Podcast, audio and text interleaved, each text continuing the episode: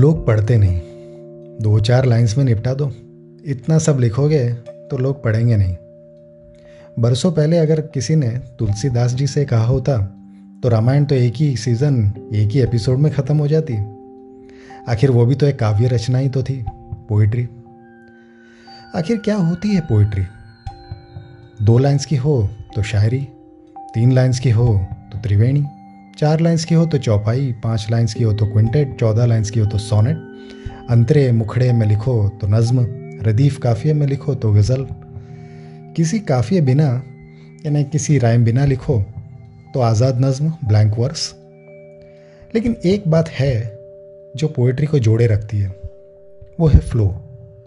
चाहे शायरी, त्रिवेणी, चौपाई quintet sonnet, नज़्म, गज़ल या आज़ाद नज़्म लिखो मगर उसमें अगर कोई बहाव ना हो, कोई फ्लो ना हो तो वो पोइट्री नहीं। मैं प्रकाश गौड़ा एक पॉडकास्ट लाया हूँ, जिसका नाम है पोइटिक म्यूजिंग्स ये पॉडकास्ट हमारी रोज़मर्रा की ज़िंदगी में पोइट्री को ज़िंदा रखने की एक छोटी सी कोशिश है। पोइटिक म्यूजिंग्स महज वाहवाही के लिए नहीं है, मगर इसे सुनकर अगर आप किसी भी पोइट की किताब उठाते हैं, या फिर ये पोइट्री आपको अगर सोचने पर मजबूर करती है तो इस पॉडकास्ट का मकसद पूरा होगा। अब जब शुरू कर ही रहे तो कुछ ताज़ा कलाम हो जाए। किरदार। ये एक आज़ाद नज़म है। कहीं काफ़ी मिल भी जाते हैं। ठीक वही, वैसे ही, जैसे ज़िंदगी में। मीटर में नहीं लिखी होती लेकिन फिर भी एक बहाव, एक फ्लो तो पा ही लेती है। इसे सच पूछेगा तो बड़े फ्रस्ट्रेशन में लिखा था, जब मेरे किरदार अक्सर मुझसे बात करने लगे। तो ये लीजिए, किरदार। घर के एक कोने से एक जुगनू आवाज़ लगाता है। कहता है, बोर हो चुका हूँ। मुझे भी तो सबकी तरह चमकना है। किताबों की शेल्फ पर कभी वो भी मिल जाती है, जिसे लिखकर मैं भूल गया था। शेक्सपियर की मोटी किताबों पर उसकी एड़िया छिल जाती है।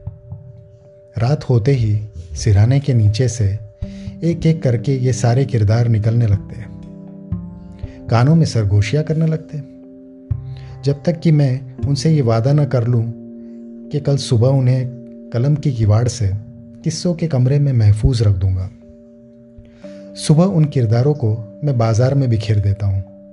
खरीदार आते हैं, किस्से तोलते हैं, किरदार टटोलते हैं, वादों के शहद घोलते हैं और मीठे बोल बोलते हैं।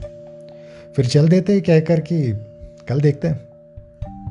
बड़ी ऊँची आवाज़ में मैं इनकी नीची बोली लगाता हूँ। सितारों की इस तपती जलती धूप में चलते हुए ख्वाबों के पैरों में छाले पड़ जाते हैं और मेरे सारे किरदार काले पड़ जाते हैं। मैं उन पर उम्मीद का बटन लेप देता हूँ।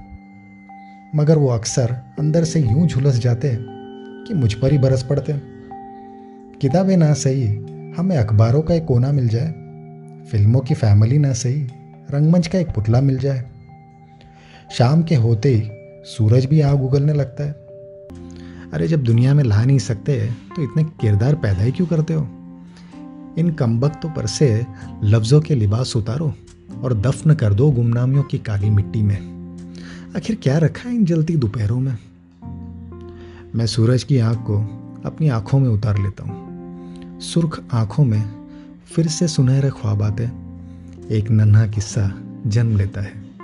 दास्तानें उन पर हंस पड़ती है और कहती है, लो एक और अनाथ आटप का। इस तस्वुर की कंगाली में मेरे किस्सों के सोने बिकते नहीं। व्यापारियों को इनसे कोई सरोकार नहीं। मेरे किरदार तो कहीं है, मगर इनका कोई खरीदार नहीं। उम्मीद है आपको ये आज़ाद नज़म अच्छी लगी हो। अच्छी लगे तो लगे आज शेयर और कमेंट भी कर देना। मिलते हैं अगले एपिसोड में कुछ और नज़मों की खिड़कियाँ खोलते हुए।